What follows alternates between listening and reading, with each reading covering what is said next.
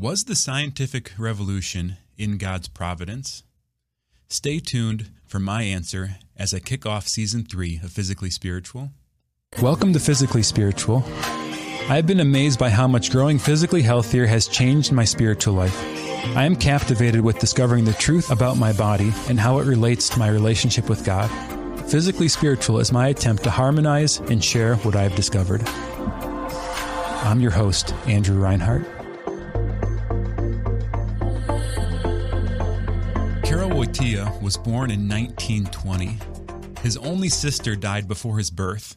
His mother died when he was 9 years old, and his only brother died when he was 12. The Nazis occupied his country when he was 19, and he was forced to do compulsory work where he was hit by a tram and had a fractured skull. His father died when he was 21. He joined the seminary clandestinely and had to study in secret. And while he was doing that, he was hit by a truck where his shoulder was fractured and he was given a concussion at the age of 24. Later that same year, on an event called Black Sunday, the Nazis went around the country to round up people they believed were not supporting their cause. To avoid this, he hid in his uncle's basement and then later spent the rest of the Nazi occupation in the bishop's residence. All this happened before his 25th birthday. He went on. This gentleman didn't lose his mind. He didn't become an addict. He didn't become resentful. He finished his priestly studies, learned 15 languages, earned 2 doctoral degrees, and eventually became Pope John Paul II. You know, if we look at his life and ask the question, how should he have turned out? Right? If we just thought of all the trauma in his life, all the hardship, all the difficulty, all the reasons he could have had to just quit and give up, all the sadness, all the sorrow, all the pain. You know, if we just looked at that, who would we have guessed Karol Wojtyla would have become? Right? What was his trajectory just based on all that? In our schools now, we use ACE scores, adverse childhood experiences, and all the research plays out that when kids have multiple of these ACE events in their childhood, that they're more likely to get sick, to struggle with mental illness, to do more poorly in school. You know, what was John Paul II's ACE score? Who was he supposed to become? In 2002, at World Youth Day in Toronto, John Paul II said, "We are not the sum of our weaknesses and failures. We are the sum of the Father's love for us." We're not the sum of our weaknesses and failures. We are the sum of the Father's love for us. We're also not the sum of our parents' weaknesses and failures. We're not the sum of our society's weaknesses and failures. We're not the sum of everything bad that's happened to us. We're the sum of what God has done for us, what God has done to us, how we've allowed the Lord to come into our life and transform us. But in spite of all that, we all know that we struggle. We continue to struggle, sometimes deep into conversion, right? How many of us are completely free of all of our sin, of all of our failures? How many of us don't face just face ourselves in the stark fact of our continued sin, how we harm others and harm ourselves, and don't look at that and just ask, God, how did we get here? How are we still in this place? Just recently, in between seasons of Physically Spiritual, my first son was born. And just recently, I was changing his diaper, and he started peeing all over the place.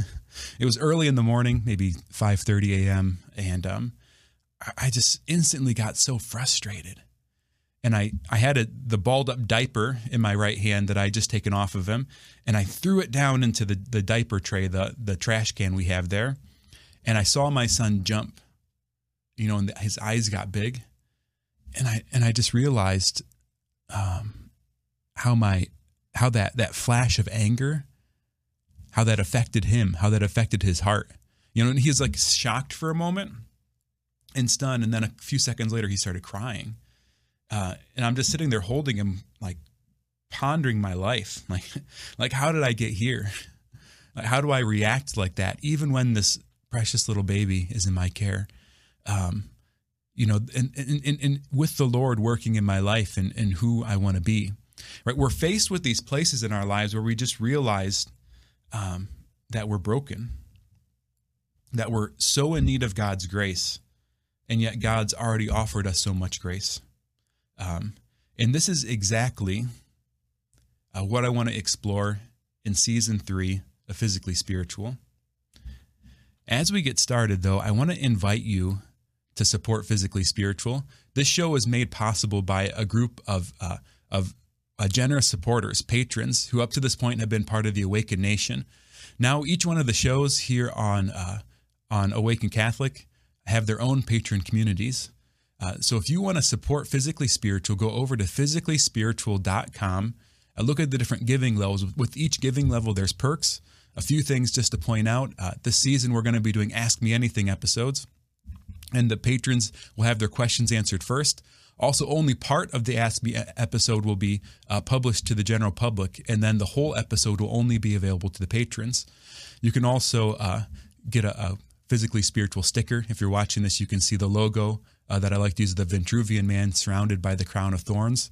And there's many more benefits to becoming a patron. To get your benefits, if you're a patron of the show or a member of the Awakened Nation, you can get them all on the Awaken app. Go to the awakenapp.io. The app includes a great community, kind of like an alternate to social media. All of the shows that Awakened Catholic publish are also available there, and you can get access to all of your member benefits. So go over to the awakenapp.io or search for the Awaken app on the App Store or Google Play Store. And finally, if you want to find anything I'm doing, you can find it at becominggift.com. I've been recently meditating on the story of Christ's Passion. And as part of that meditation, something the Lord's brought me to over and over again are the trajectory of the different disciples. There's three characters, especially when you read the Gospel of John. You have Peter, John, and Judas. Interestingly enough, throughout the whole Gospel of John, John refers to himself as the beloved disciple. You know, and when I hear that title, you know, on the surface, you might think something like, well, he's just the one that Jesus loved the most, or he's just the one that God loved. But that's not true. God loved all the apostles. God loved all the disciples, even Judas. You know, Jesus remains vulnerable to Judas throughout his ministry, loves Judas throughout his life, sees who he was from start to finish. You know, Jesus says harsh words to Judas early in the gospel. He says, you know, it's better that you would have not been born. And oftentimes commentators hear that line and they think something like, well, that means Judas goes to hell, right? And that might be one way to take it. And we don't seriously know exactly where Judas ended up. It's maybe hard to make an argument that he made it somewhere else. But when I hear that line, it's better that you wouldn't have been born, I think, what happened to Judas after he was born? You know, what was his childhood like? This man lived with God incarnate for 3 years, seeing all of the healings, hearing all of his words, experiencing his love, seeing his heart poured out to the world. And at the end of all of that, he's unchanged, unmoved. He sells this beautiful man, Jesus our Lord, into slavery, not into slavery, but into captivity, and then to be killed. And I wonder, how did Judas's heart get there? Right? How was he abused? How was he neglected? How was he wounded? How was he formed? Right? What goes into making Judas who he is? So we have Judas kind of starting out the story of the Passion in this low place. And then in the end, we know he ends in a lower place by taking his own life. Peter, on the other hand, he starts out the Passion by denying Jesus, even in the captivity, right? He says, I don't know the man. Surely you're mistaken. I don't know him. He denies him 3 times, right? Peter's also in this low place, and then he runs away. And he doesn't show back up in the story till after Jesus rises from the dead. John, on the other hand, he knows God's love, and he's the only one, the only apostle that's there at the crucifixion. And this interesting thing happens after Jesus comes back from the dead. In the different encounters, pay attention to the way that Peter reacts to when Jesus is there compared to how John reacts to when Peter's there.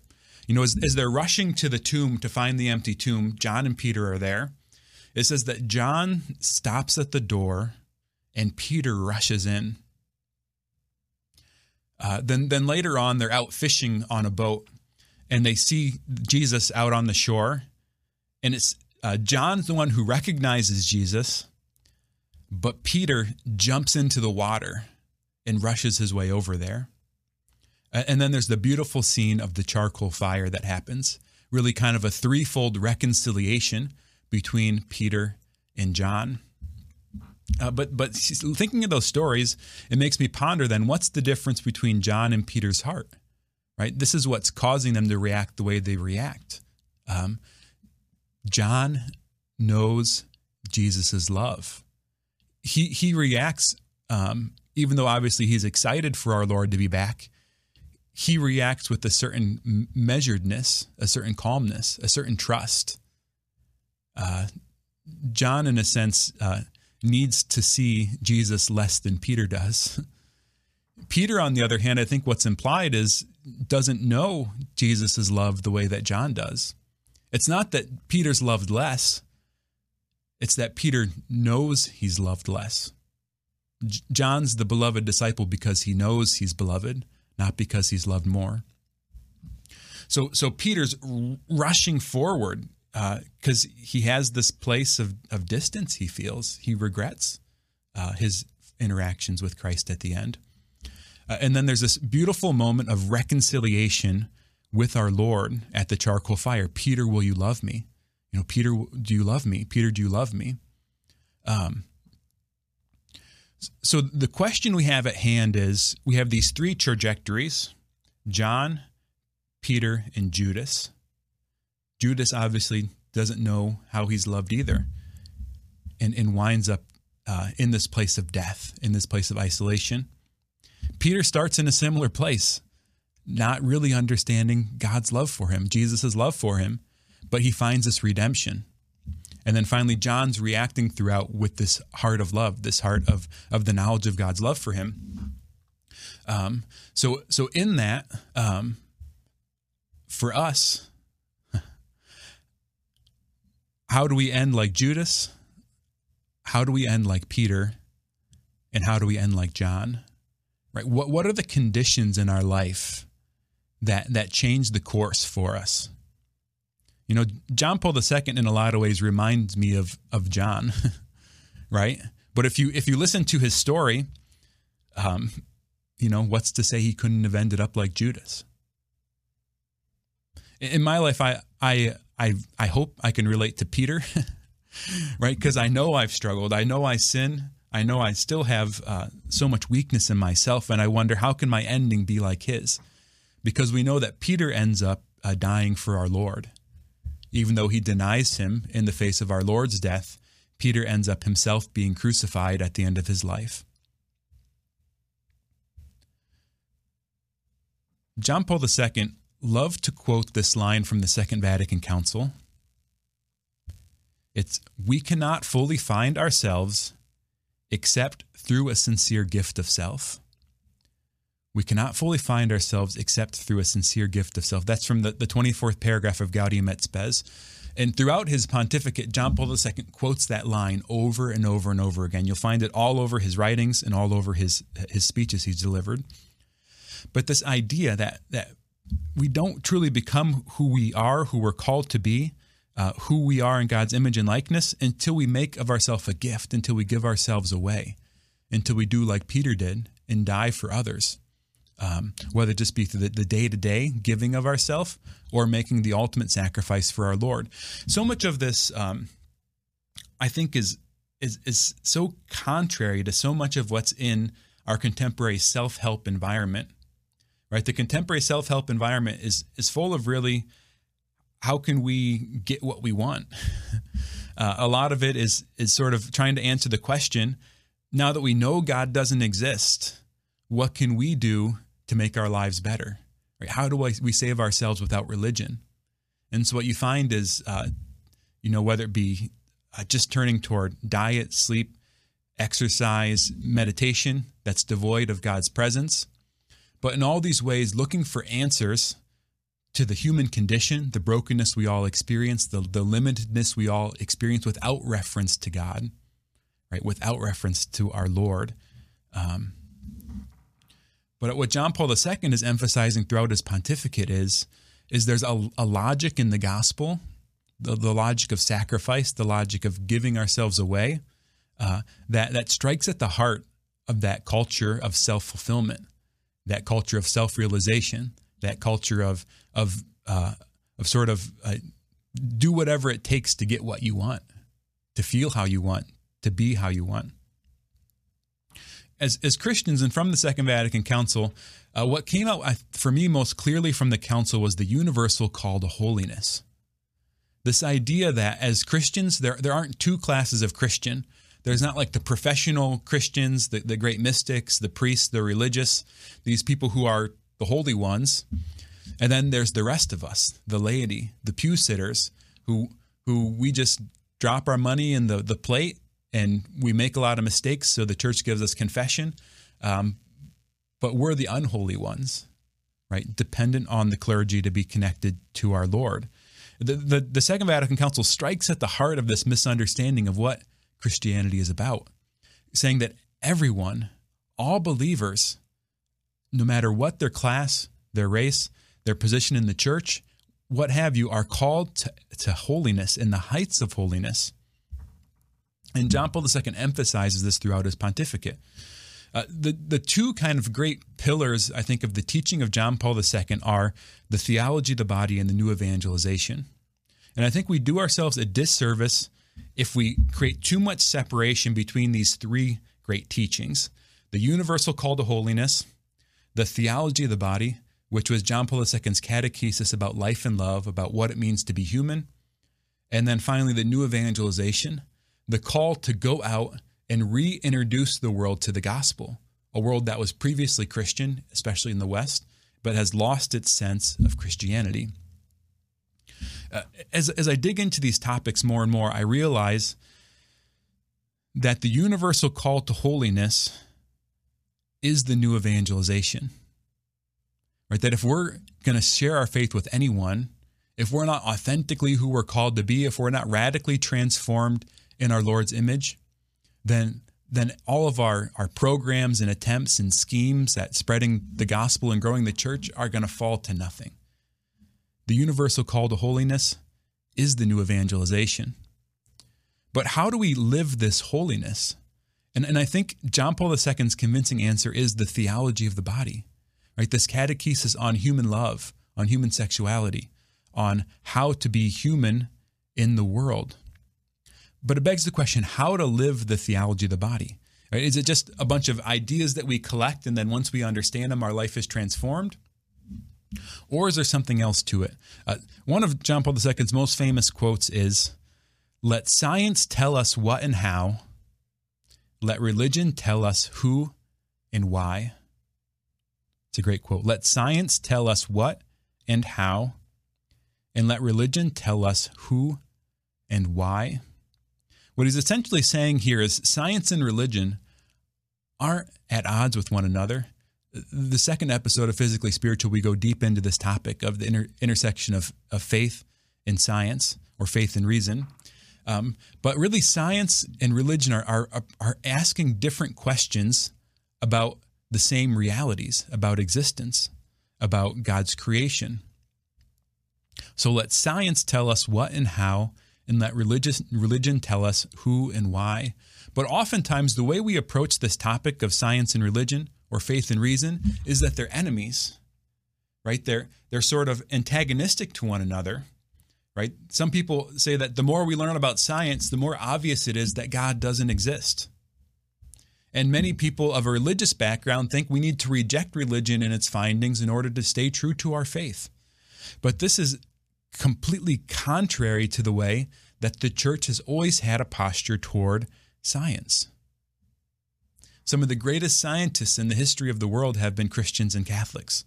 And throughout the ages, the church has tried in various ways to improve and grow the sciences. So we have to face the question we started the episode with. Is the scientific revolution in God's providence? This whole emergence of and codification of the scientific method of exploring the world in more rigorous ways, leading to so many advancements in biology, in physics, in medicine, in engineering, technology, and so on and so forth. Is all of this like a demonic push by which humanity will no longer need God, right? Are we following this impulse to take ourselves back to the Garden of Eden without reliance on the Lord's grace, right? Reversing the curse of death, giving ourselves endless and abundant food, infinite entertainment so that we're never uncomfortable or never unhappy? Or has God been involved in it the whole time? Right? Has our Lord, through the moments of chance, the happenings in people's lives, the grand, infinite height tapestry that the Lord is weaving with his creation, right? Has the Lord been involved in it from the beginning? In my opinion, I think the scientific revolution in God's providence, part of why it has happened is because God is teaching us how to be human, right? He's in all of it. We're discovering more and more what human nature is, right? What our body is, where it's come from, how it works, what the processes of it are, how the brain works.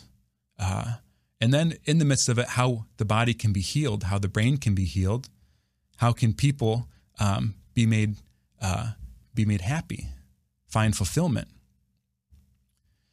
So from this perspective and from the church's posture towards science, the way that the church handles these questions of faith and reason, I believe all of the insights from the scientific revolution, right? All of the insights of modern medicine, from biology, psychology, physics, so on and so forth, can actually be brought up into the cause of building the kingdom of God, can be used for the universal call to holiness.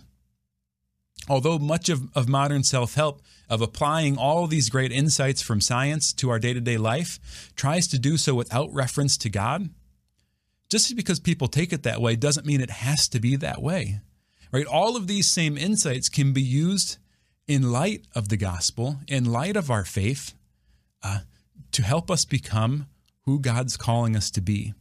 And this is kind of my core conviction of Physically Spiritual in the Becoming Gift blog, that applying the best insights of faith and reason takes us from surviving to thriving, right? From just getting by, from maybe being a mess beneath the surface where we just sort of show up to the world and learn how to behave and how to not get ourselves in prison, to a place where we can actually fully, authentically be who we are, right? From top to bottom, have this authenticity in our life, that we can live the gospel in every moment, especially when no one's there watching us.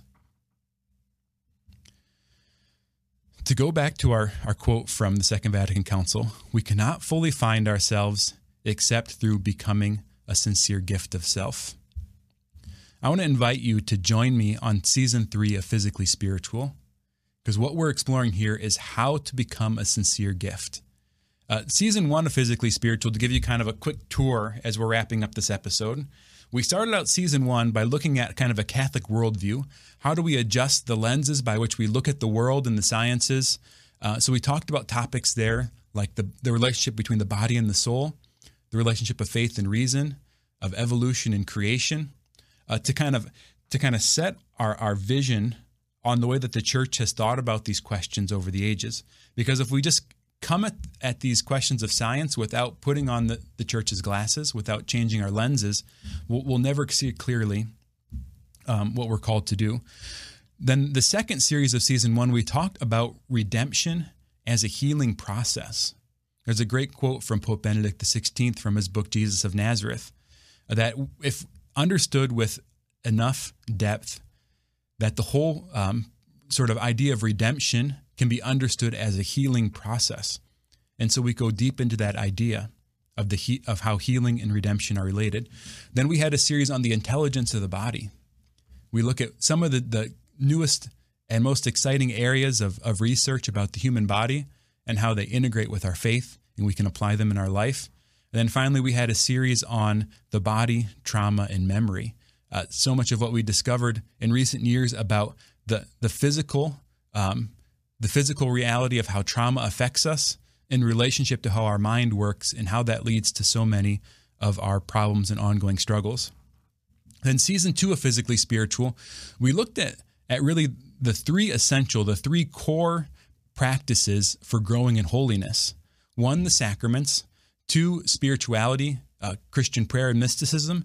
And then 3, we looked at the idea of asceticism, but asceticism as health. So season 2, I think, kind of creates a baseline of Christian lifestyle in light of faith and reason for what's required to become more and more what God's calling us to be. Then finally, in season 3, we're then going deeper and asking the question, when sin persists deep into conversion, what can we do to overcome it? You're thinking, okay, I get it. I understand the faith. I'm sort of living the basics, sacraments, prayer, trying to do asceticism, but I'm still struggling. How do I go deeper? And oftentimes what we do is we turn to psychology, right? People will get referred to counselors often when they have some kind of habitual sin or addiction they're struggling with. So in season 3, we're going to be looking at different Catholic ideas or ideas that integrate with the Catholic faith of psychology, the human mind, and the human brain. So to this, we're going to have a few guides in season 3. The first is going to be a Catholic psychiatrist from the 20th century by the name of Conrad Baars, who also survived the whole World War II in Europe and was really working to integrate the ideas of Sigmund Freud with the Catholic faith through the teaching of St. Thomas Aquinas. And he developed an idea of therapy called affirmation therapy.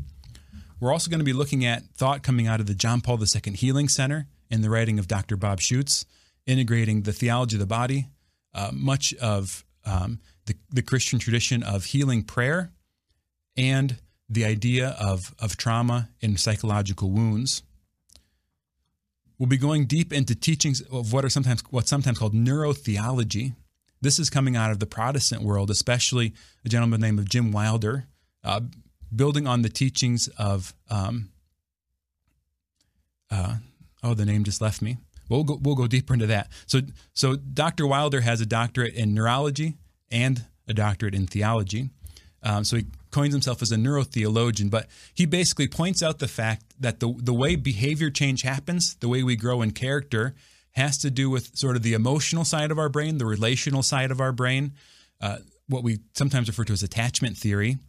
But on the other hand, so much of what we do in the church in formation to try to help people become the people they're called to be is we just fill people full of information, right? So there's a basic mismatch between what we're doing in churches to help people grow, as opposed to how we understand people do grow by what we have discovered through science.